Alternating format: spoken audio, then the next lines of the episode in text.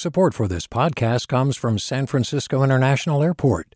At SFO, you can discover award winning flavors and unique shops all before takeoff. Learn more about what's at SFO at flysfo.com. Hi there, I'm Rand Abdel Fattah from Throughline. If you're listening to this podcast, you know that KQED produces exceptional storytelling that keeps you informed, inspired, and entertained. Their podcasts cover issues from your neighborhood to the entire country and everything in between. Support this work today. You can help us continue to bring quality podcasts to your ears. Just head to donate.kqed.org slash podcast. That's donate.kqed.org slash podcast. From KQED.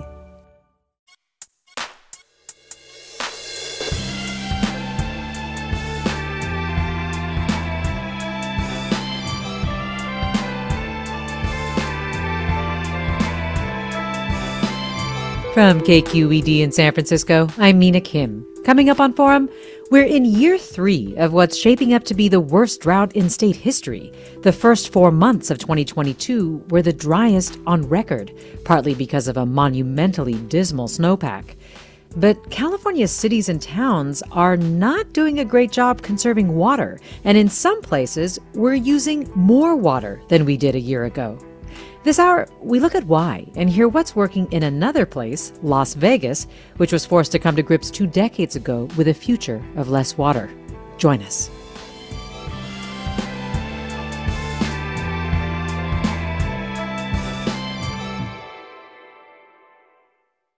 This is Forum. I'm Mina Kim. California is in the grip of extreme drought, and we're heading into a hot, dry summer with low reservoir storage. But we sure aren't acting like it. Not only are we missing our water conservation targets, we're using more water. A new report this week from the State Water Resources Control Board finds LA and coastal parts of Southern California used 26% more water in April than it did a year ago, and urban areas in the state as a whole used 17% more water. Here to help us understand what's going on is Heather Cooley, Director of Research at the Pacific Institute, a water policy think tank. Heather, thanks so much for joining us. Thanks for having me. So, Heather, first, how bad is the drought in California right now? Yeah, C- California once again finds itself in a severe drought, in the third year of a severe drought. And it's really the second severe drought we've had in 10 years, uh, which is a symptom of a warming climate. Um, you know, precipitation was about half of average across the state, but January, you know, the first four months, January, February, March, and April were the driest on record. Um, so when you say on record, in how many years? It goes back about 150 years. Oh my God. Um, so yeah, it, it's definitely record breaking. Um, and and the swings that we saw, right? We had that very in, intense rainfall um, in November and December, and then it it just dried up for the rest of the year.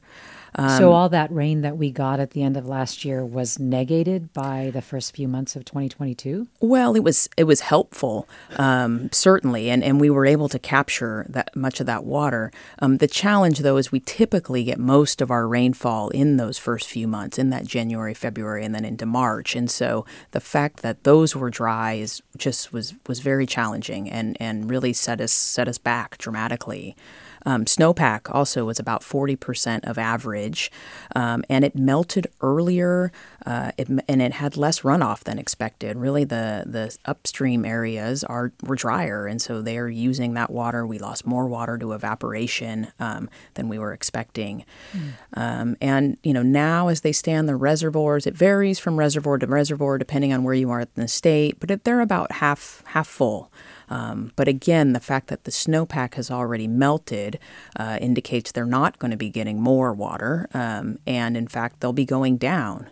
Uh, we'll we'll we'll see as as water use increases as that as that as that water is then allocated, um, those reservoirs will, will continue to decline um, throughout the throughout the summer. Hmm. And yet, we're really not conserving water, as I mentioned in my introduction. If anything, the latest reports from the state are showing that overall, we're even using more water than last year. And by we, I mean I mean cities. So we're going in the wrong direction. Huh? Yes. Um, And and you know, I, back last July, Governor Newsom called for a voluntary 15% reduction in water use. Um, but through the end of April, we've really seen, if you look at the cumulative savings, we've only cut about 2%. Um, well below the 15% requested. Uh, and in fact, as you noted, in March and April, water use increased um, by just under 20% in each of those months, and some in some areas a lot a lot worse. So we're, we're certainly trending in, in the wrong direction. Um, and yeah, I should note when I say water use increase, we're talking about urban water use, not agricultural use. And of course, we fully understand that ag water um, at Forum is a crucial part of the equation in California, and we'll cover that. But today's conversation is really looking at where most Californians live. But just remind us how much water is allocated for urban use in California? Yeah, generally about 20% of, of water use or human water use in California is urban. Uh, 80 agriculture accounts for the other 80%. Um, so it, it is predominantly agriculture, but it, but you know, and, and, there are certainly things we can and must be doing to reduce that use. Um, there are agricultural impacts happening, um, but but we, we all need to be doing our part. Um, we have opportunities in our in our cities, uh, in our urbanized areas to, to be doing more, and we, and we need to do more. What does most of the water go to in urbanized areas? Yeah, great, great question. Um, about half of water use is landscapes. Uh, so half of the water we're using in our urban areas is used outdoors, um, and and a lot of that is going towards water-intensive lawns. Uh, so you know another way to sort of slice and slice and dice water use. Um, about two thirds of that uh, is residential, and then a third is these non-residential. So think of commercial businesses, um, industrial uses, and even our institutions, our schools, our hospitals, uh, government. Um, but you know, I think a key thing to keep in mind, um, as, as I mentioned, is about half of it's going for landscapes. Uh, and so, as we think about our opportunities to reducing use, we have to talk about opportunities to transform our urban landscapes. Yeah, well, the, the crazy catch twenty two is is the drier it gets, the more people use water for their landscapes, right? Like the less water we have that's available, the more the demand. Absolutely. And and that I think is one of the issues behind the numbers that we just saw in March and April. As I as I mentioned, March was dry, April was dry. They were also relatively hot months. Uh, and so people started irrigating much earlier than they would have and and and so that I think is one of the main drivers. It's, it's not the only driver, um, but but it is an important one. We're talking with Heather Cooley, Director of Research at the Pacific Institute, about the drought in California and water conservation or, or lack of it. Uh, and listeners you're invited to join the conversation if you want to share if you're trying to conserve water and how you're doing it. And if you're not, why not? Uh, you can email us forum at kqed.org. You can find us on Twitter, Facebook, or Instagram at KQED Forum. You can give us a call at 866 733 6786, 866 733 6786. So that was one of the reasons, Heather Cooley, that you were saying that it was dry, so people used more water to be able to irrigate their landscapes. What are some of the other reasons? Because it feels like Californians, especially if these numbers are true, are, are basically ignoring the drought. Yes, um, I, I think it's it's a combination of issues. Um, I think another issue is that the, the messaging around the drought has been inconsistent. Uh, in some areas, we've heard, "Well, we're okay. We, you know, we don't need to conserve yet." Um, I, I, so I, I think we could be doing more of communicating with people about the severity of the drought and and the tangible things that we can be doing to reduce use. Um, I think the reality is most people are pretty removed from where their supplies come from. We're importing water from areas, in some cases, hundreds of miles away.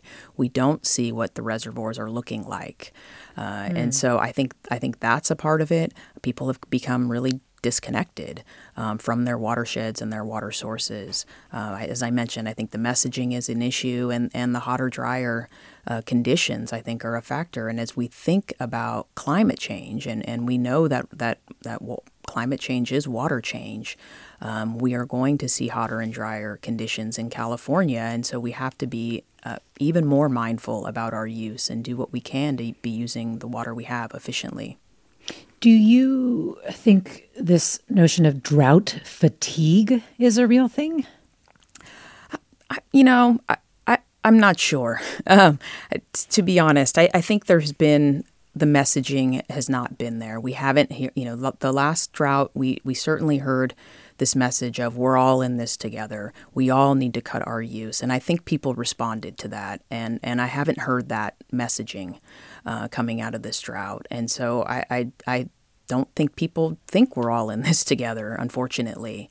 Um, and so I, we have to be doing better um, and, and, and providing people with real tools um, and, and information they can use to reduce their use. Well, we've got some calls coming in. Let me go to Jerome in Alameda. Hi, Jerome. Hi, I just wanted to interject um, something everyone can do. Go to the dollar store, get a bucket, put it in your shower, collect that water for the shower every morning before it gets hot, and then you can uh, put it in the garden.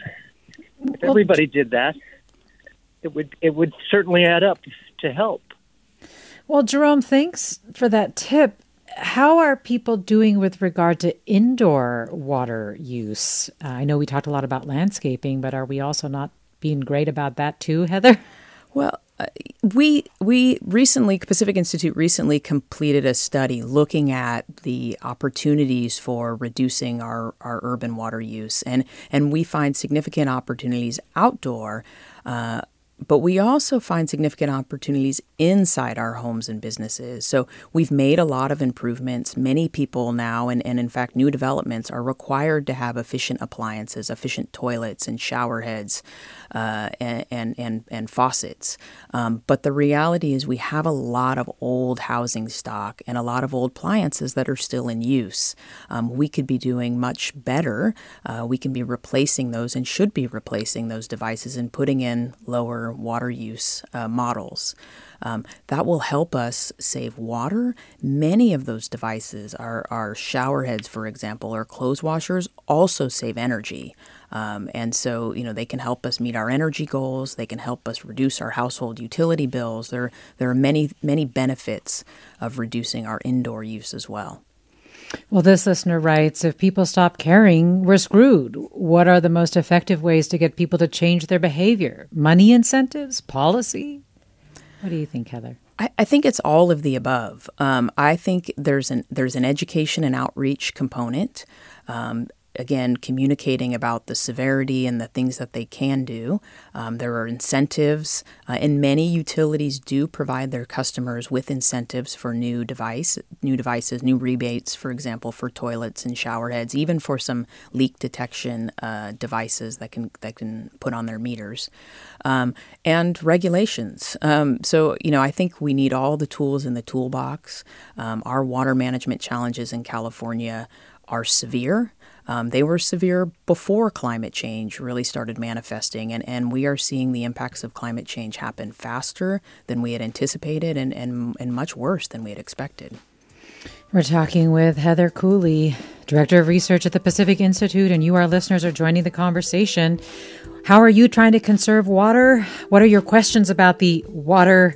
Water challenges, management challenges that Heather Cooley is talking about. And if you're not conserving, why not? You can tell us on Twitter, Facebook, or Instagram at KQED Forum. You can email us forum at kqed.org. You can call us 866 733 6786. More after the break. I'm Mina Kim.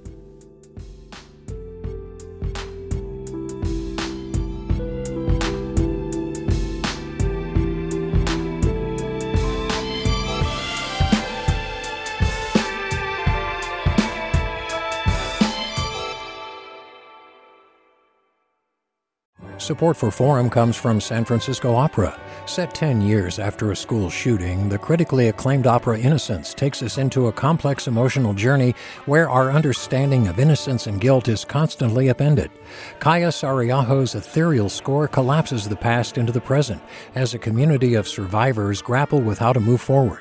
Don't miss the highly anticipated American premiere of Innocence, June 1st through 21st. Learn more at sfopera.com.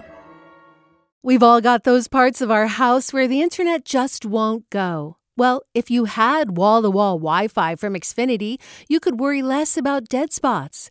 Because with wall to wall Wi Fi from Xfinity, you get fast speeds, reliable connection in every room, and power for all of your devices, even when everyone's online. That's wall to wall Wi Fi only with Xfinity. Restrictions apply, not available in all areas, actual speeds vary. Welcome back to Forum. I'm Mina Kim. Here's what we're talking about tomorrow our amazing anuses. Atlantic staff writer Katherine Wu calls the anus an evolutionary marvel in her piece that'll be in this year's Best American Science and Nature Writing. Wu also points out that social taboos around talking about parts of the body we find embarrassing can create blind spots about our own biology. Is this you? Do you avoid talking about Uranus or use euphemisms? If so, we'd love to hear what they are. What euphemisms do you or your family use to talk about body parts or bodily functions? You can email forum at kqed.org or leave a voicemail at 415 553 3300. Today, we're talking about California's drought and how few of us seem to be taking it as seriously as we need to. We're talking with Heather Cooley, Director of Research at the Pacific Institute. And now I'd like to bring in Colby Pellegrino for a little outside counsel. Colby Pellegrino is Deputy General Manager of Resources for the Las Vegas Valley Water District and the Southern Nevada Water Authority, where for decades they've been able to get residents and businesses to take water conservation seriously. Colby Pellegrino, welcome to Forum. Hi, Mina. Thank you for having me. Really glad to have you. So, can you give us an overview of the water situation right now in Las Vegas? Where you get your water, how much you have?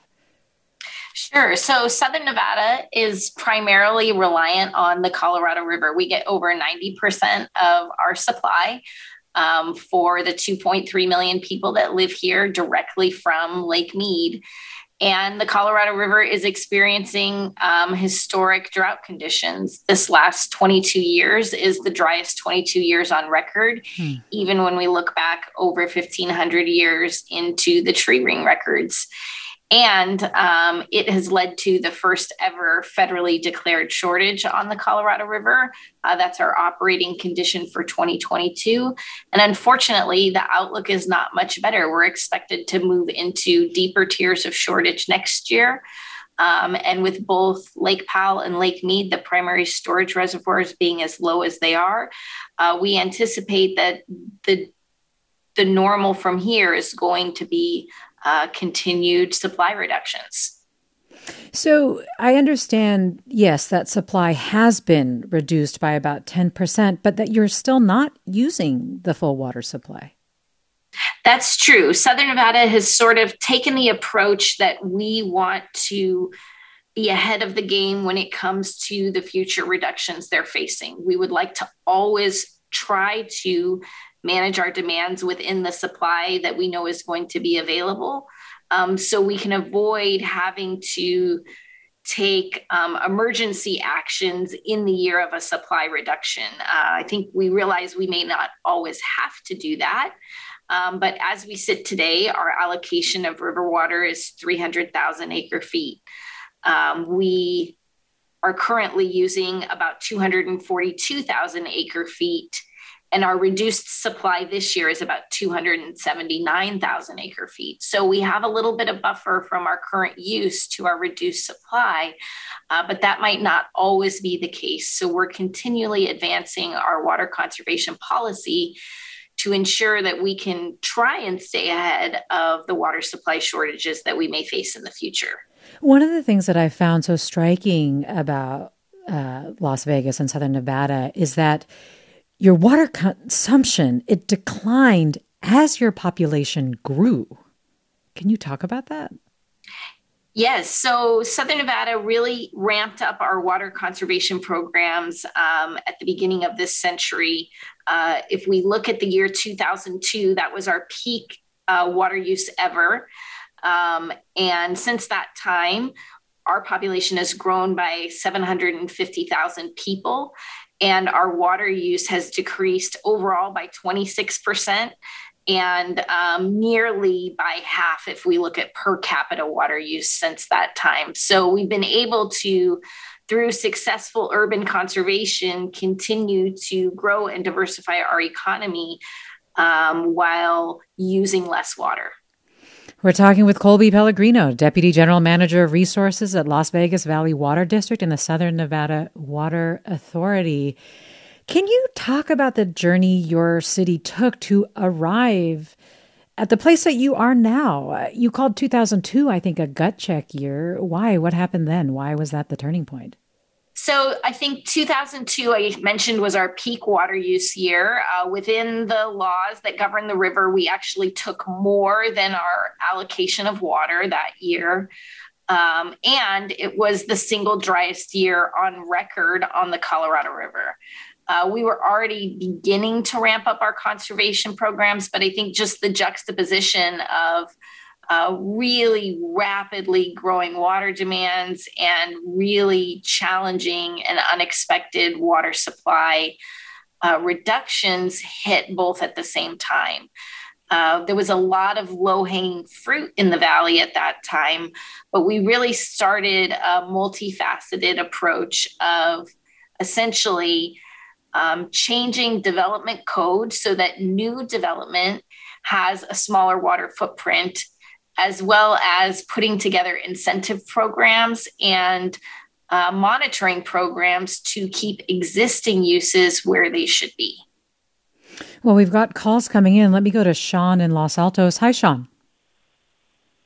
Hello. I just wanted to share two things. First, uh, thank you so much for raising the awareness on this. I come from a place uh, in India, you know, like where water was really scarce, so it's part of the culture. Uh, the number one thing is I think education, and I think we kind of talk about this topic as if it's just limited to the grown-ups, but I think even kids need to know about this. Hmm. If you, uh, you know, I'm sure if I ask my daughter who's 10 year old, where does the water come from? She's going to say it comes from the tap. And so, uh, you know, I think uh, all of us have equal responsibility. That, you know, it's, it's not that the kids are doing anything wrong no one told them, no one gave them education on where is this coming from. And I don't see a future where we'll have plenty of water. So I think it, needs to begin uh, with the kids, and of course, like grown-ups have to play their role. I'll just share a couple of simple tips. Uh, number one is um, uh, in your sink in the bathroom, I have my valve turned to the right couple of notches, and so that automatically reduces the amount of flow of water coming out of the faucet. So that saves water without even you realizing that you're saving water. That's number one. Number two, which is very aggressive, and you know my American friends will laugh at me, but it is very common in India to take your bucket full of water and be done with it. Uh, you know, like when you're showering, you're not using the shower per se, but you're using bucket full of water, and you can buy a bigger bucket if you wanted to but that's the amount of water you have for your shower, not limitless, just flowing through the mm. shower for like 20 minutes or half an hour, which is which is something I see my kids do, which is you know um, I'm I get curious about these things. Uh, anyways, I just you can tell I'm passionate about this topic. Yeah. Uh, thank you. Well, for, uh, well, Sean, thanks for all that you do and for sharing those tips with regard to water conservation. Um, and we have lot more listener tips coming in. Jill writes My water conservation includes using my laundry water several times before I discharge or manually divert to my yard. I started this practice during the last drought. Can we start using non potable water in our yards? I will buy a tank, put it in my pickup, go get water, and give it to my fruit trees. I'm already used to bailing water by hand. Uh, Heather Cooley, what about that in terms of uh, non potable water in yards? Jill is asking about buying a tank and you know buying that water to use on landscaping and trees? Yeah, there are a couple options we, we can use. I mean, first, I think and foremost, it's about putting in the, the right plants in our yard. Uh, making, you know, replacing turf, which uses grass, which uses a lot of water, and putting in low water use California native plants. I think that that is critically important. And then irrigating that efficiently using drip irrigation, for example, or even some of the micro spray, micro sprinklers we have. Um, in addition to that, we are seeing people use their laundry water, um, sort of, uh, and then and then some of the rinse water, for example, and using that in their landscapes. Um, we can be collecting rainwater, for example, in barrels, um, and and using that to help reduce um, outdoor water use. I think those those strategies can be very effective. Um, another thing, mulch. Uh, you know, building up our soil structure so that it holds on to the water, and then putting mulch will help reduce evaporation. There, there are lots of things we can be doing on our landscapes, um, and I do think it's important to note, you know, when we talk about a transformation of our landscapes and, and that need, it's not transforming it to, to rocks and, and to bark. Um, there are a a, a, variety of beautiful plants uh, that we have. Again, native plants, uh, plants adapted to a Mediterranean climate um, that are colorful, that are vibrant, uh, that are providing habitat uh, for pollinators, for birds, um, for other insects. So there are many benefits uh, that we will see when we transform our landscapes to these more sustainable gardens. Well, Gail writes, can you recommend a drought tolerant ground cover that's suitable for children, pets, etc., to use for recreation, Heather? There, there are many. Um, I would encourage people to go to their garden store uh, and and and ask about what types of plants they have. I, I do think one of the things we saw from the last drought, we are seeing more and more shops um, uh, stock low water use plants um, and alternatives. Uh, in in in on on on the website of your water utility, they often have a lot of tools available, um, templates that people are using for for their for their landscapes. So there are a lot more resources that that we now have that can support people in this effort. Well, this listener writes I live on the Central Coast, and I'm not convinced there's a terrible drought here. I believe the drought is serious when I see my neighboring golf course go brown, when the McMansion development stop going in, and when the new vineyards, groves, and orchards stop going in. Let me go to caller Mike in Oakley. Hi, Mike. Hi. Um, couple of two things. Uh, one, based on the 2013 drought, we pulled out both our front and backyard lawns went to shrubs and drip watering, saved 47% over our 2013 usage, and we've continued to save that much. And now I get a note from my local agency that says I need to save 15% more over my 2020 usage, 21 mm. usage. Uh, there's no, there's seems like there's no incentive to help the people who actually spent the money to do the long term thing.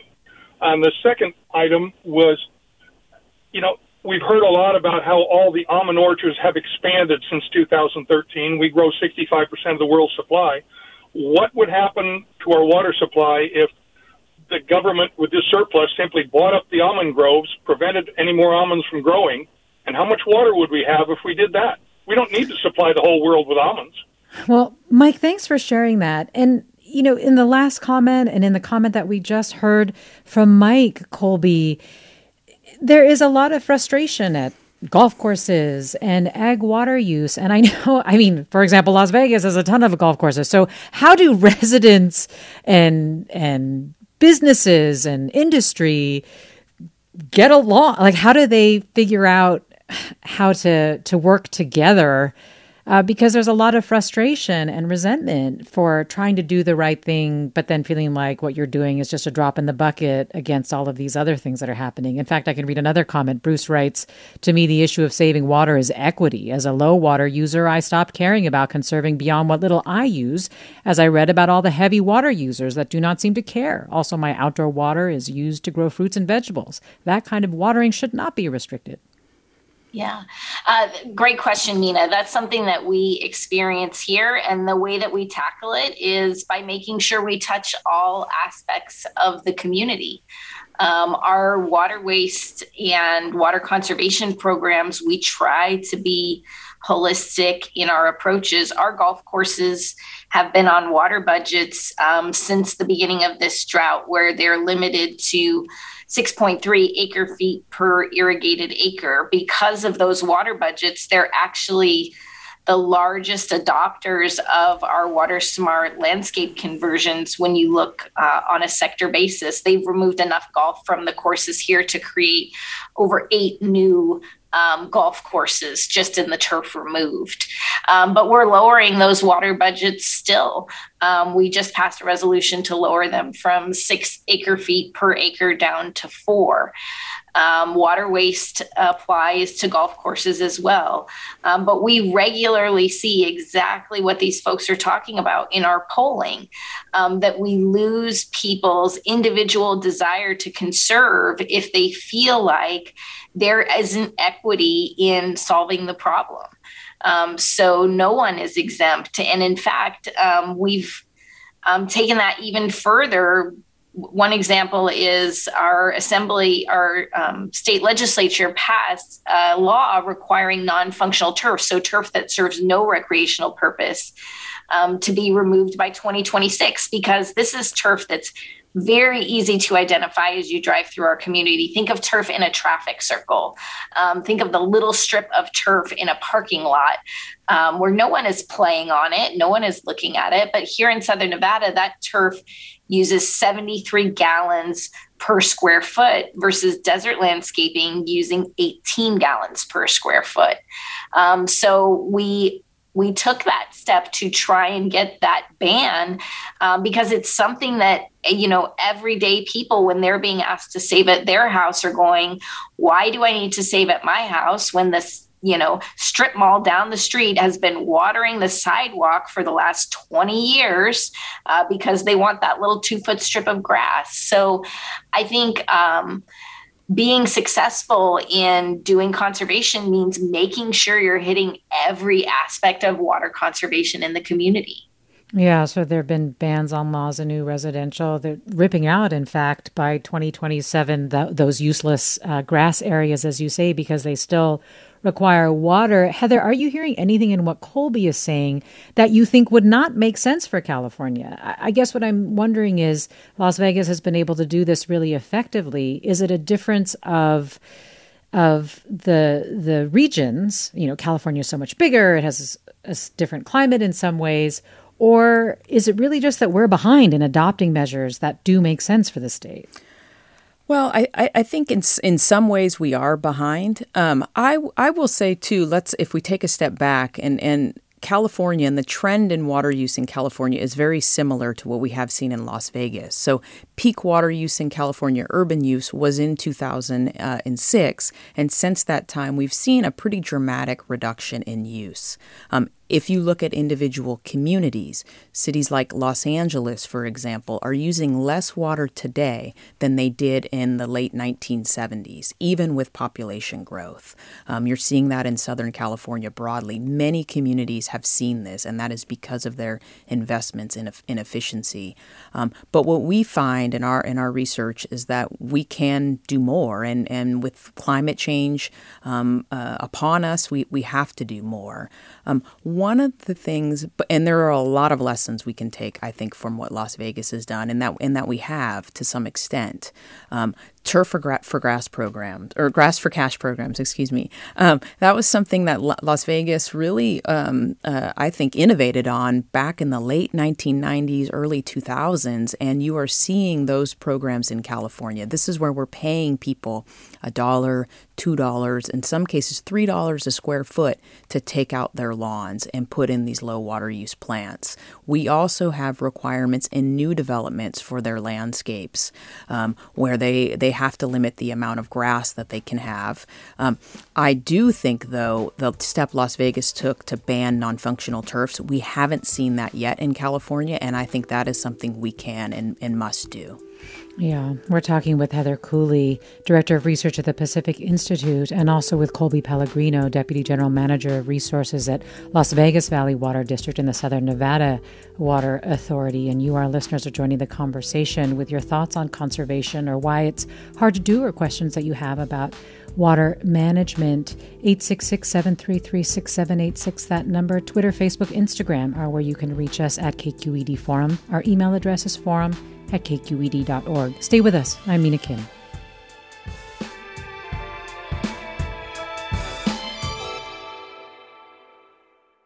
Support for Forum comes from San Francisco Opera. Set 10 years after a school shooting, the critically acclaimed opera Innocence takes us into a complex emotional journey where our understanding of innocence and guilt is constantly upended. Kaija Saariaho's ethereal score collapses the past into the present as a community of survivors grapple with how to move forward. Don't miss the highly anticipated American premiere of Innocence, June 1st through 21st. Learn more at sfopera.com. We've all got those parts of our house where the internet just won't go. Well, if you had wall to wall Wi Fi from Xfinity, you could worry less about dead spots. Because with wall to wall Wi Fi from Xfinity, you get fast speeds, reliable connection in every room, and power for all of your devices, even when everyone's online. That's wall to wall Wi Fi only with Xfinity. Restrictions apply, not available in all areas, actual speeds vary.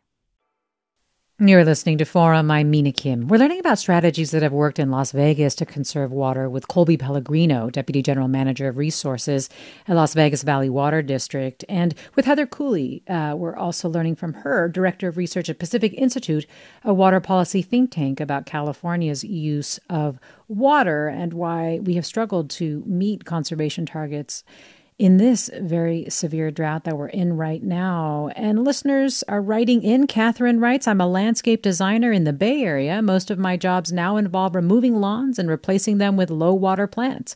Better education and messaging will have a great impact. Lush look on low water is possible. This was the point that you've been making, Heather, about you know trying to get that word out. But I also feel like, at least when I've been talking with people, that they don't feel like they're elected representatives, all the way from the state to local level, have really been sounding the alarm as loudly as, say, it was sounded during uh, the 2011 to 2015 drought. Do you think that's true? Do you think there's some truth in that? Absolutely. Um, I, you know, I, I think the the mandatory reduction, um, the the the the I, I, think it, I think it was effective. Uh, we saw a dramatic reduction. Um, people understood the severity of the drought, and and I, I I'm not feeling that. I'm not seeing that. We're not seeing it in the numbers either. Um, so you know, I think we need to do better, and that that was my earlier comment about about messaging. Um, I, I also though think people don't always know the things that they can do. And and I've heard a lot of great ideas from people, from some of your callers, and I, I and I want to you know acknowledge um, the the efforts people have taken. I think one of your caller callers mentioned that. There are, though, many people who haven't yet done those things uh, that that need to be done, and and you know there are some simple things we can do in our homes uh, that that can dramatically reduce our use. Um, that anyone can do, renters, homeowners. You know, it's it's we can go and replace our shower heads. Um, they use a tremendous amount of water. There are new models out there that use you know that can cut that use dramatically and save not only water but energy. Um, faucet aerators, again, another simple, very inexpensive thing we can put on our faucets all over our house um, that, that can cut use. Um, so, so, you know, there are then the bigger things, um, replacing toilets, for example, uh, replacing clothes washers. You know, those things can can can really cut use dramatically. Um, what we find statewide urban use, we could cut use by 30 to 48 percent with existing technologies and practices. Um, so there's a yeah. lot more we can do. Well, Colby, I know that Las Vegas has taken a lot of steps with respect to indoor water use. What have you learned about incentivizing that um, to really get people to recycle water, too, not just uh, use less of it? So, our community is unique in that we're very close to Lake Mead. We're a very young community. So, almost all of our indoor water use, uh, unless you're on a septic, is treated and returned to Lake Mead. So, indoor water use does not impact the Colorado River if you live in Las Vegas. We essentially have um, nearly 100% reuse of all of our indoor water. So uh, the need to do indoor conservation um, for carbon footprint and reasons like that, uh, lowering your water bill is there regardless of where you live. But from a water resource perspective, how your community is making use of their effluent really matters on whether it's better for you to make investments indoors versus outdoors. And for our community, um, it's always going to be hmm. outdoors because of the way we treat and return all of our water to Lake Mead.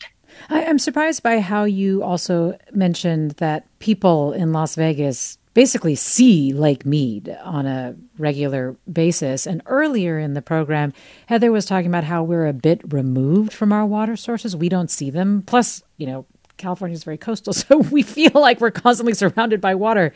I- am wondering if that you feel like does have a really significant impact psychologically, seeing your water source on a regular basis, Colby. Yeah, the bathtub ring at Lake Mead is 167 feet tall right now.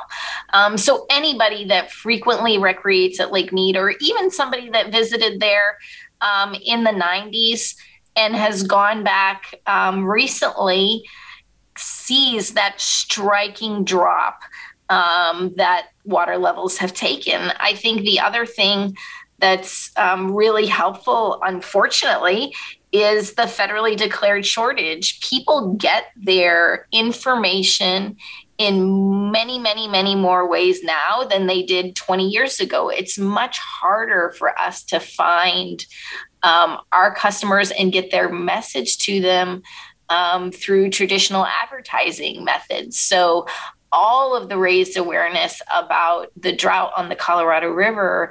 Um, we call that earned media. It's essentially getting people to pay attention that sometimes we can't get to with our own messaging. But those visual indicators of drought are really important. And just to tie back to something you were talking about earlier, Heather was saying, you know, we're not talking about all rock landscaping. Um, but because our development code changed in 2004 to to not allow um, turf in front yards or turf in uh, anywhere essentially except schools and parks, um, that has made for newer areas of the community and revitalize areas of the community that have really beautiful desert landscaping for people to see. And I think that has a huge impact on getting people to change is having good examples of how you don't lose quality of life by making the changes that we're talking about. Hmm. Well, Andrew writes While visiting the Virgin Islands, we noticed nearly every home using a roof water collection system as well as a gray water recycling. Why are new homes and major renovations not required to install these measures? When will the building standards be updated to match the urgency of the situation? Similarly, Mark writes Could you talk about why local governments, like here in Ventura County, are not cutting back on building permits in light of the current water situation as they have done in past years? Heather, any any movement in those areas? These listeners are concerned and frustrated by. Yeah, and, and understandably. Um, you know, I do think it's important to note, and, and Colby mentioned this as well, that, that new developments are very efficient. Um, they have the most efficient appliances and fixtures.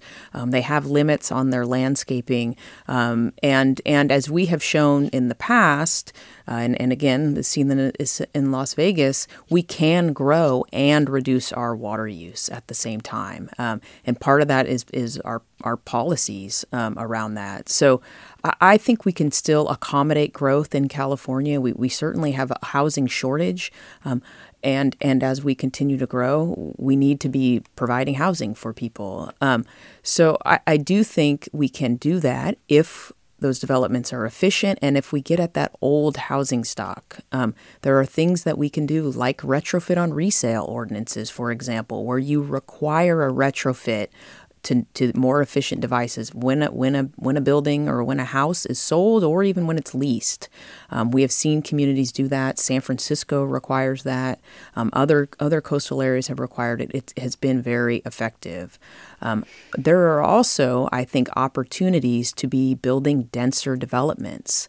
Um, we recently at Pacific Institute did some work with Spur, um, looking at the Bay Area, and found we could grow uh, even out to 2070 um, while using less water if we're ensuring efficiency and denser developments because in those denser developments you have lower outdoor water use you have less outdoor space um, and that can be critical for allowing us to grow and reducing our use Well, Taylor writes add a recirculating pump to your water heater or get a tankless water heater to avoid wasting water while it warms up in the shower and elsewhere in the home. Gwen writes in the mid 80s and 90s, when we were in severe drought, I lived in Stockton for a year or two. The city put sandwich board signs on main intersections with our percentage reduction and updated it. This really brought it to my attention and made me want to contribute to the reduction. Jim writes, I have not made significant changes. Asking residents to Reduce use by 15% when people only use 20% of our water supply is too much. 15 of 20 is 3. The real impact comes from rec- reclaiming water from agriculture. Are there limits, Colby, in Las Vegas to what people are willing to do? Where do you where are you hitting that limit potentially or, or the most resistance at this point to things that you would like to do? I would say that the low hanging fruit and the, you know, across the board 100% love conservation programs are all things we've already implemented. Um, the next set of development limitations is stuff that a lot of people don't like. Um, in process right now, I mentioned golf course water budgets. We got a, a little bit of pushback from the golf course community on that. Um, we're also um, in the process of going through the steps of trying to implement a pool size limitation. We've seen in the absence of being able to have green grass backyards that particularly our luxury developers have centered around homes with audacious pools and water features. Um, so we're looking at putting in a pool size limitation. Um, that's not very popular with luxury pool builders or luxury home buyers. Um, the same is true. We have passed a resolution to do a moratorium on evaporative cooling um, for the commercial space. So, this is essentially cooling technology that has a big water footprint. Um, our commercial real estate groups are against those things. They feel that they make us less competitive against other markets. Um, and unfortunately, in that instance, the national um, environmental and social governance standards work against us because they only consider carbon metrics. They don't consider um, water scarcity at the local level as being uh, a trade off in making a decision like that. So we are up against headwinds on the next generation of stuff that we implement. I think um, our job there is just to continue the education of why just like Heather said, we can continue to grow and diversify our economy. Our ability to do that is directly tied to the water footprint of every new thing we put in. And for Las Vegas, that means um, it can't have a big landscaping footprint, it can't have evaporative cooling.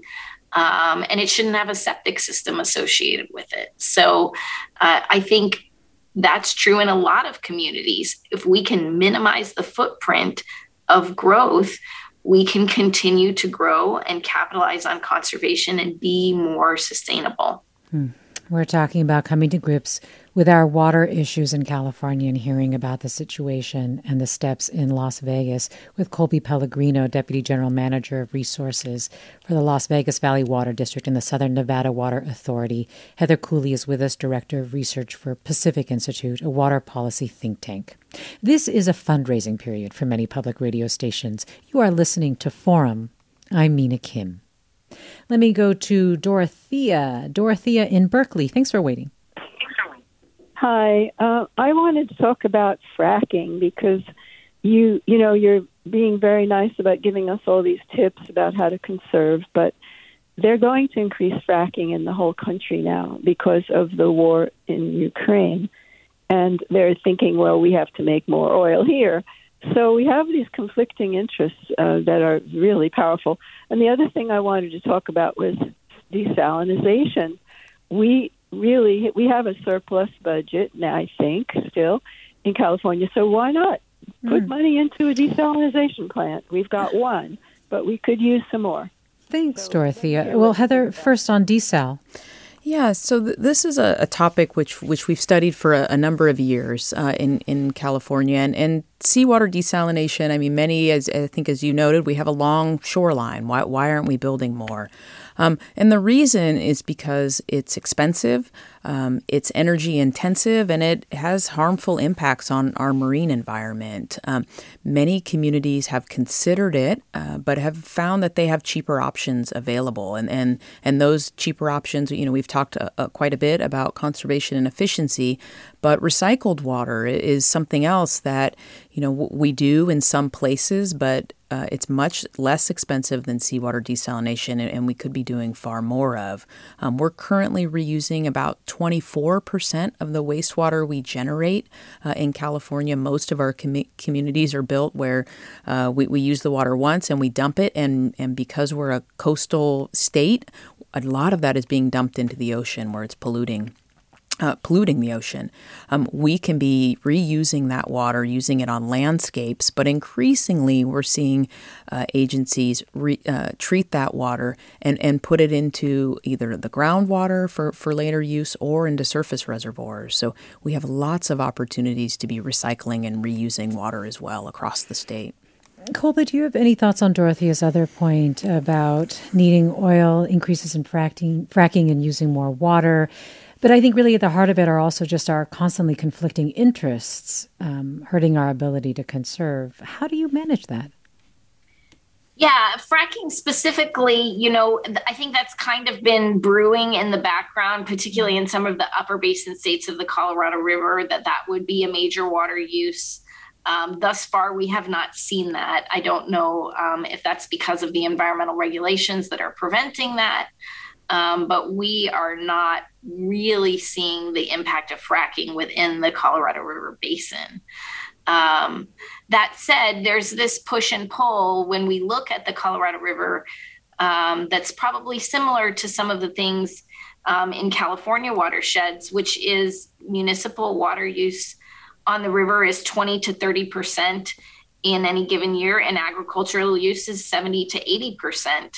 Um, and we often focus on the lower priority water users, which are those municipal water users. But the magnitude of the problems that climate change is throwing at us is greater than what can be borne by the cities alone. You could get rid of all of the municipal water use on the Colorado River, and you would still have to take more cuts in order to deal with the future flows that climate change is going to give us. So, in order for our watersheds to be sustainable, um, we can't just stand on the priority of people's water rights. We have to be looking at every sector and what every sector can do to be more efficient, or we're not going to bring our water supplies in balance with our water demands. Well, Dina writes, What are the guidelines for conserving water in my home if I do not have a lawn to water? I have heard some good suggestions on the radio this morning, but why doesn't the Water Authority present these in a usable format to both the homeowner and the renter? I am ready, willing, and able to conserve my water usage, but I need information and tools. Can you give Dina any tips, Heather? Yeah, you know, I I would check with your your local water provider. Many of them on their websites have information about things that we can be doing. Um, we also statewide have a, a, campaign, Save Our Water, which has lots of useful tools for people on their website. Um, so there are tools out there. I, I I think we need to be doing more to get that information out. Um, and, and, so it does require a little more looking now, but but some of the sites that I mentioned, I think could could be helpful. Well, Patrick writes, I appreciate this important topic. Other listeners have brought up great points about the disparity between the heavy user and those already conserving. Another disparity is imposing restrictions equally to apartment dwellers and homeowners. My husband and I are already conserving. We have a super efficient apartment. Not everyone has gardens. Not everyone has top load washers if they have washing machines at all. So, imposing restrictions equally, do you also see that as a direction? Heather? And we just have about 20 seconds. Well, you know, I do think in any community there are absolutely people that are doing a lot, but but some that are really doing nothing. Um, and so, you know, I, I, think we need to be ensuring that those high water users are also reducing their use, and we can do that through penalties, for example. We can do that through other ways of targeting direct outreach to those to those groups. So we absolutely need to be making sure everyone, uh, including those high users, are doing their part. Heather Cooley of the Pacific Institute, Colby Pellegrino of the Las Vegas, Las Vegas Valley Water District and Southern Nevada Water Authority. Thanks to both of you. Thanks to Susie Britton for producing this segment. Thank you, listeners, for listening. I'm Mina Kim.